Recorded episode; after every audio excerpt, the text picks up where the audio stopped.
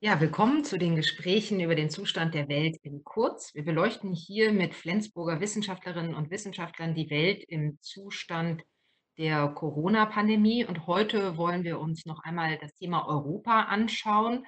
Die Europäische Union steht im Moment nicht gut da. Die Binnengrenzen sind geschlossen, um die Finanzierung der Pandemie wird gestritten. Staaten wie Ungarn ähm, sozusagen treten EU-Recht mit der Notverordnung mit den Füßen. Und da kam jetzt am 5. Mai ein Urteil, das zumindest zwei Institutionen der Europäischen Union auch angreift, ein Urteil des Bundesverfassungsgerichtes. Das höchste deutsche Gericht hält ein Programm der Europäischen Zentralbank für teilweise verfassungswidrig, mit dem die EZB seit 2015 Staatsanleihen in Billionenhöhe aufkauft. Und damit widerspricht das Bundesverfassungsgericht dem Europäischen Gerichtshof. Das hat für ziemlich viel Aufregung gesorgt, scheint ein komplizierter Fall zu sein. Und wir wollen darüber jetzt sprechen mit Anna-Katharina Mangold. Sie ist Professorin für Europarecht an der Europa-Universität Flensburg. Hallo, Frau Mangold, schön, dass Sie da sind. Hallo, Frau Fischer, vielen Dank für die Einladung. Ja, vielleicht, ich habe es ja gesagt, es ist ein bisschen kompliziert. Vielleicht klären wir ganz zu Beginn erstmal die Fakten. Worum geht es in dem Urteil des Bundesverfassungsgerichtes? Das Bundesverfassungsgericht hat, wie Sie gerade schon gesagt haben, ein Programm der Europäischen Zentralbank für insoweit möglicherweise verfassungswidrig erklärt, als die Zentralbank bei den Staatsanleihenkäufen keine Verhältnismäßigkeitserwägung angestellt hat. Die Zentralbank hat also nicht die geldpolitischen Zwecke, die sie verfolgt, nämlich Stützung des Euro, abgewogen mit den faktischen Auswirkungen wirtschaftspolitischer Art und der Hintergrund ist, dass das Bundesverfassungsgericht darauf guckt, dass die europäischen Institutionen nicht übermäßig in die Kompetenzbereiche der Mitgliedstaaten eingreifen.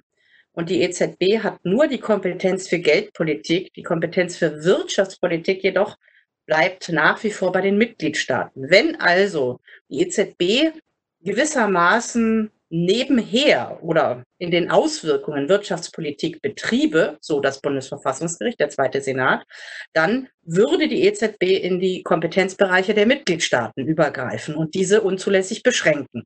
Damit auch deutsche Kompetenzen. Und die möchte jetzt der zweite Senat schützen, indem er den EZB-Rat verpflichtet, genau eine solche Abwägung anzustellen. Also bei den Maßnahmen von Staatsanleihenkäufen sicherzustellen, dass hier nicht übermäßig, unverhältnismäßig in die Kompetenzbereiche der, Wirt, der Mitgliedstaaten in der Wirtschaftspolitik übergegriffen wird.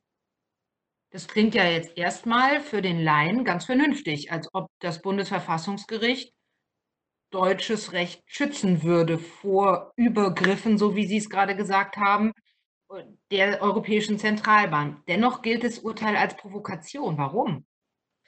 Also es ist richtig, dass das äh, Bundesverfassungsgericht hier etwas versucht, was auf europäischer Ebene, wo das eigentlich normalerweise aufgehoben wäre, nämlich zu überprüfen, ob die EU auch wirklich nur die Kompetenzen ausübt, die ihr übertragen sind, ähm, dass das Bundesverfassungsgericht hier etwas macht, was eigentlich der EuGH tun müsste, aber im Moment und in den letzten Dekaden nicht getan hat. Das ist richtig. Ja? Also das, äh, der zweite Senat hat hier einen Punkt, dass, das, äh, dass der EuGH sehr zurückhaltend ist, der Europäische Gerichtshof sehr zurückhaltend ist, die mitgliedstaatlichen Kompetenzen zu schützen. Allerdings, das Provokative an der Entscheidung ist, dass das Bundesverfassungsgericht eine Entscheidung des Europäischen Gerichtshofes, um die es selbst ersucht hatte, zunächst aus dem Weg räumen musste, um überhaupt selbst entscheiden zu dürfen über die Kompetenz oder möglicherweise Kompetenzüberschreitung der EZB.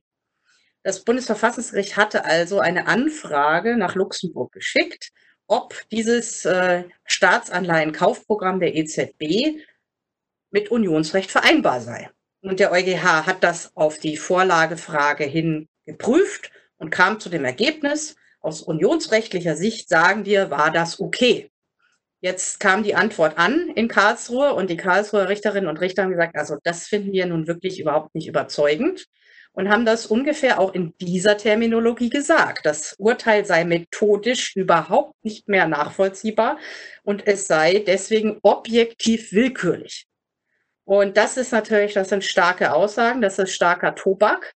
und ähm, suggeriert natürlich auch eine Überordnung des Bundesverfassungsgerichts gegenüber dem EuGH. Und das ist, was es jetzt im Moment auch so besonders äh, ja, schwierig erscheinen lässt, weil wir ohne dies eine Lage in der EU haben, wo es mehrere Mitgliedstaaten gibt, die ähnliche Argumente anstellen. Die also sagen, die Union äh, greift über in die Kompetenzbereiche der Mitgliedstaaten, insbesondere der EuGH, und ähm, die sich nun berufen darauf, dass das Bundesverfassungsgericht das auch gesagt hat. Ja. Und also die Terminologie, die das Bundesverfassungsgericht verwendet, ist nicht äh, vom Himmel gefallen, sondern es ist eine, die das Bundesverfassungsgericht in deutschen ähm, Kompetenzfragen zwischen den Instanzgerichten und dem Bundesverfassungsgericht verwendet. Aber es ist natürlich schon einigermaßen atemberaubend, dass das Bundesverfassungsgericht dieselbe Terminologie anwendet auf die Kontrolle des EuGH. Also nur damit ich es verstanden habe, das Bundesverfassungsgericht sagt zur EZB, du machst mehr als Geldpolitik, du überschreitest deine Kompetenzen. Wir möchten, dass das, was du tust, dass du das begründest, tun das in einem relativ rüden Ton. Und die Frage, die dahinter steht oder die sich einem Laien wie mir natürlich stellt, darf das Bundesverfassungsgericht als nationales Gericht das denn überhaupt gegenüber dem Europäischen Gerichtshof tun? Ist nicht Unionsrecht über nationalem Recht? Ja, also zunächst äh, ist es nicht so, dass das Bundesverfassungsgericht gleich gesagt hat, dass die EZB ähm, unions, äh, verfassungswidrig gehandelt hätte. Also dass sie schon, wir wissen das noch nicht. Bevor wir die äh, Begründung haben, so dass äh, der zweite Senat, wissen wir einfach gar nicht, ob die kompetenzgemäß oder die kompetenzüberschreitend gehandelt haben. Ja. Also sie fordern erstmal eine Grundlage, auf der sie dann entscheiden wollen, ob die EZB ihre Kompetenzen überschritten hat. Aber in der Tat, die Frage ist, kann ein Verfassungsgericht eines Mitgliedstaates von 27 eigentlich entscheiden, ob der EuGH oder die EZB außerhalb ihrer Kompetenzen gehandelt haben. Also da Dinge gemacht haben, die einfach so gar nicht mehr gehen. Und hier stoßen zwei äh, konfligierende Perspektiven oder Blickrichtungen aufeinander. Das eine ist eben die Perspektive aus dem Nationalstaat auf die Union, auf die EU. Und das ist ähm, tatsächlich eben eine Perspektive, die das Bundesverfassungsgericht schon seit vielen Jahrzehnten, seit den 70er Jahren mindestens, ähm, eingenommen hat, zu sagen, wir müssen natürlich unsere Verfassung auch schützen. Äh, wir übertragen zwar Kompetenzen, aber irgendjemand muss natürlich darauf achten, dass die Union, die Europäische Union da jetzt nicht mehr mitmacht, als sie eigentlich darf. Das ist die Perspektive von Karlsruhe her. Und die gegenläufige Perspektive ist gewissermaßen die Perspektive des EuGH oder der Unionsorgane aus Europa, aus Luxemburg oder Brüssel, ähm, die ein Interesse daran haben, dass das Unionsrecht uniform in allen Mitgliedstaaten der EU gilt. Und wenn nun einzelne Verfassungsgerichte in den Mitgliedstaaten sagen, nein, also bei uns, da gucken wir noch mal drauf und wir suchen uns gewissermaßen raus, was mit unserer Verfassung vereinbar ist, äh, dann entsteht da ein Konflikt. Und das ist ein Konflikt, der in diesem sogenannten Anwendungsvorrang des Unionsrechts angelegt ist, weil das eine Erfindung des Europäischen Gerichtshofs aus den 1960er Jahren ist, die niemals in den Verträgen niedergelegt worden ist. Das bedeutet aber auch, dass die, äh, dass die Mitgliedstaaten niemals diese Kompetenz so weitreichend explizit übertragen haben auf die Union. Also verstehe ich das richtig? Das ist dann sozusagen ein Konstruktionsfehler, sage ich jetzt mal, oder ein Konstruktionsproblem im, innerhalb der Europäischen Union, der, dass, die, dass die Mitglieder niemals so weit per, per Vertrag ihre Rechte abgegeben haben, sondern der Europäische Gerichtshof das in Urteilen so gestaltet hat? Ich würde sagen, dass das ein Problem ist, dass der EuGH das 1964 entschieden hat in der so berühmten Costa Enel-Entscheidung. Das betraf übrigens einen italienischen Fall. Äh, und in der Nachfolge gab es eine Reihe von weiteren Entscheidungen, auch äh, Deutschland betreffend, in den 1970er Jahren auch wichtige Entscheidungen, die das ausgefüllt haben, dieses Konzept, diese Idee der Anwendungsvorrang oder Vorrang, wie man auch verkürzt sagt, des Unionsrechts vor dem nationalen Recht ist nun aber genau das, was das Unionsrecht von herkömmlichem Völkerrecht unterscheidet. indem das Unionsrecht den Anspruch erhebt, unmittelbar in den Mitgliedstaaten zu wirken, ist es eben nicht einfaches Völkerrecht, was seine Wirkung immer den Staaten überlassen muss, die das transformieren in ihr nationales Recht, sondern es ist eben eine Rechtsordnung, die den Anspruch erhebt, tatsächlich in allen Mitgliedstaaten direkt zu gelten. Und äh, diese Idee des Vorrangs des Unionsrechts, auch vor nationalem Verfassungsrecht, ist seit Jahrzehnten eine hochumstrittene.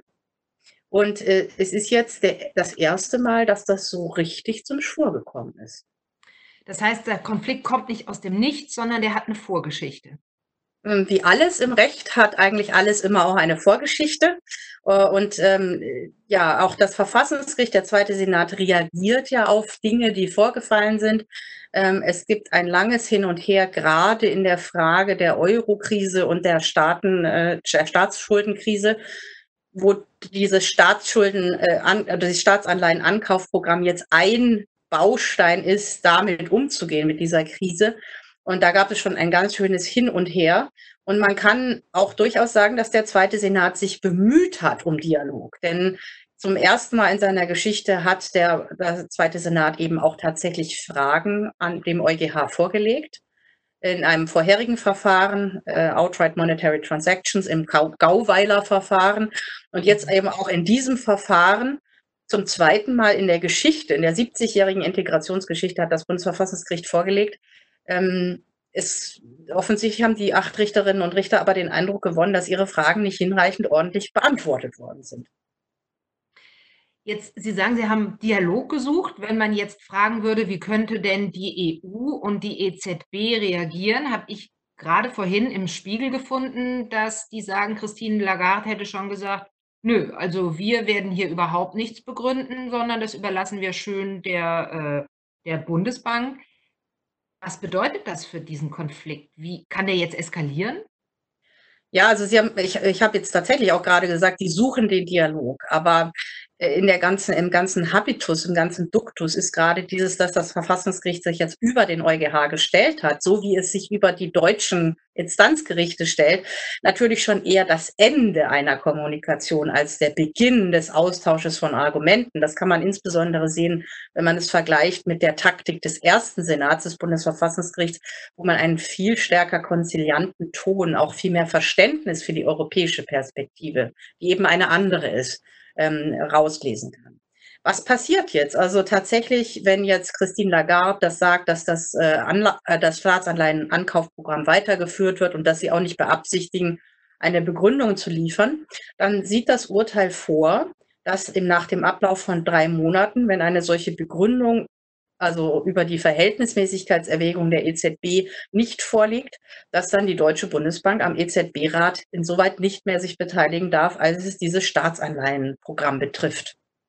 Und das ist natürlich schon dramatisch, denn wenn die Bundesbank da jetzt nicht mehr mitmischt und ihre Aufgabe nicht erfüllt, was übrigens eine Parallele wäre zu dem, was de Gaulle in den 60er Jahren gemacht hat, die Politik des leeren Stuhls einfach nicht mitentscheiden, und dadurch zu verhindern, dass möglicherweise auch Entscheidungen getroffen werden können, ähm, dann wäre das möglicherweise Anlass für ein, ja, für ein Vertragsverletzungsverfahren gegen Deutschland, weil sie ihrer Pflicht nicht nachkommen, im EZB-Rat mitzuwirken.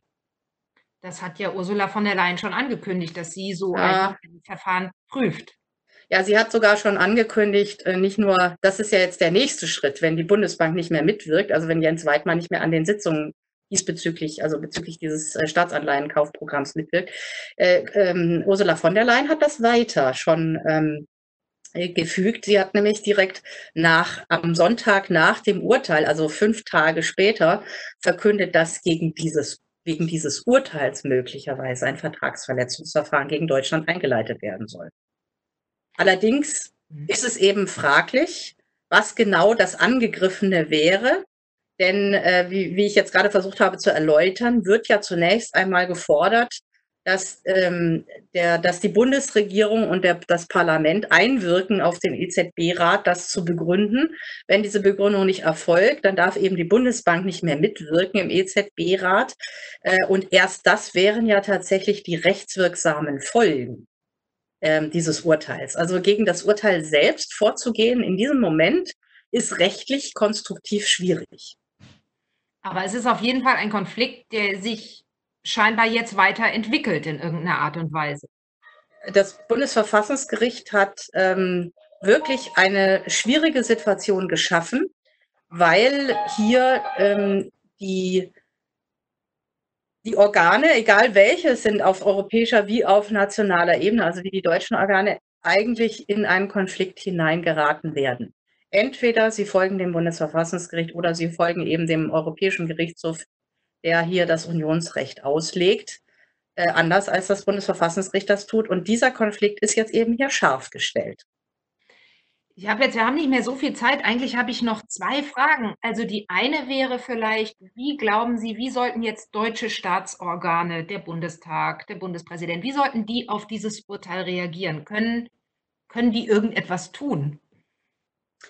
Ja, das ist jetzt schwierig. Also, ähm Karlsruhe locuta causa finita. Karlsruhe hat gesprochen, die Sache ist abgeschlossen. Oder ähm Fiat Justitia per eat mundus. Äh, Recht ist gesprochen, möge auch die Welt daran zugrunde gehen. Das sind so jetzt die Situation. Wenn ein Richterspruch in der Welt ist, wenn ein Urteil veröffentlicht ist, dann müssen sich die anderen, die können das nicht einfach ungeschehen machen, nicht? Denn das ist ein, ein Teil des Rechtssystems, äh, besteht in der Unabhängigkeit der Justiz. Ähm, man kann nicht einfach missliebige Urteile aus der Welt schaffen. Und die besondere Intrikatheit verfassungsrechtlicher Art dieser Situation ist, dass das Verfassungsgericht sich auf die sogenannte Ewigkeitsklausel des Grundgesetzes stützt. Es sagt nämlich, dass hier Staatsfundamentalprinzipien in solcher Weise betroffen sind, dass nicht einmal die verfassungsgebenden ändernden Mehrheiten ähm, das eigentlich so einführen dürften. Und deswegen kommt man da überhaupt nicht ran. Also nicht mal, wenn der Bundestag sich als verfassungsänderndes Gremium zusammenfinden würde, könnten sie an diesem Spruch etwas ändern. Ja.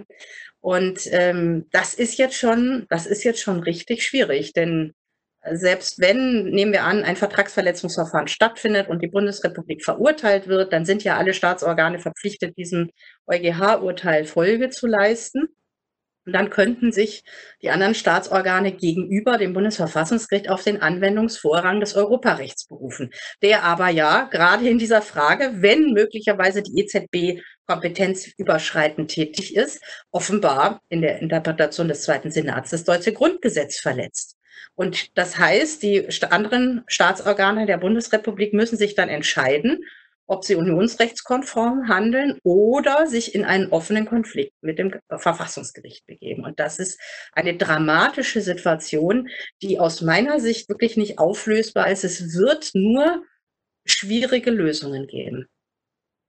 Ich habe noch eine letzte Frage. Ich würde natürlich am liebsten mit Ihnen darüber spekulieren, warum das Bundesverfassungsgericht sich so verhalten hat. Das ist aber wahrscheinlich fruchtlos und vor allen Dingen angesichts unserer Zeit. Ich habe noch eine Frage zu, ähm, zu den Folgen für Europa. Ich habe ja am Anfang gesagt, Europa ist sowieso im Moment nicht in der besten oder die Europäische Union nicht in der besten Verfassung. Es geht auch darum, es werden auch ähm, gerade Programme aufgesetzt, um die wirtschaftlichen Folgen der Pandemie irgendwie äh, aufzufangen. Welche, welche Folgen hat das zum Beispiel für äh, nationale Tendenzen innerhalb von Europa und auch für die solidarische Finanzierung der Corona-Pandemie? Können Sie das abschätzen? Ja, also was auf der Hand liegt, ist, dass das nächste Programm, also dieses Urteil betraf jetzt die Staatsanleihenkäufe, die ja der Stützung von des Euro dienten, die der schwach geworden ist, weil es eben wirtschaftsschwache Mitgliedstaaten der Eurozone gibt, also Italien, Griechenland und so weiter. Was wir jetzt haben, ist ein nächstes äh, Förderprogramm, was die EZB bereits aufgelegt hat, äh, ähm, das äh, der Bekämpfung der Pandemie dient, das sogenannte PEP-Programm, äh, Pandemic Emergency Purchase Program, was natürlich noch viel mehr die Frage aufwirft, ist das wirklich nur Geldpolitik oder ist das möglicherweise Wirtschaftspolitik, um die Folgen der Pandemie abzufedern? Das heißt, diese Erwägungen des Verfassungsgerichts sind jetzt wirklich ziemlich klar anwendbar auf die nächsten Maßnahmen, die die EZB jetzt getroffen hat, um die Pandemiefolgen wirtschaftlicher Art abzufedern. Und ähm, ja, was natürlich sofort noch am quasi eine halbe Stunde nach der Veröffentlichung des Urteils geschehen ist, ist, dass sich der polnische Justizminister triumphierend auf dieses Urteil bezogen hat am vergangenen Dienst, am vorvergangenen Dienstag Und ähm, das ist natürlich schon auch dramatisch. Jetzt kann man sicherlich sagen, man kann sich nie davor schützen, dass man Applaus von der falschen Seite bekommt. Aber die Aussagen, die in diesem Urteil drinstehen, fußen halt schon sehr stark auf Vorstellungen nationaler Souveränität. Und das ist nicht europafreundlich formuliert. Selbst wenn man in der Sache diese Position teilt, kann man das auch anders formulieren, so dass man sich da stärker absichert gegen solche Inanspruchnahmen von ja doch schwieriger Seite. Also ein Urteil mit dramatischen Folgen. Vielen Dank, Anna-Katharina Mangold, Professorin für Europarecht an der EUF, dass Sie diese komplizierte Materie mit uns so aufgedröselt haben. Danke. Vielen Dank.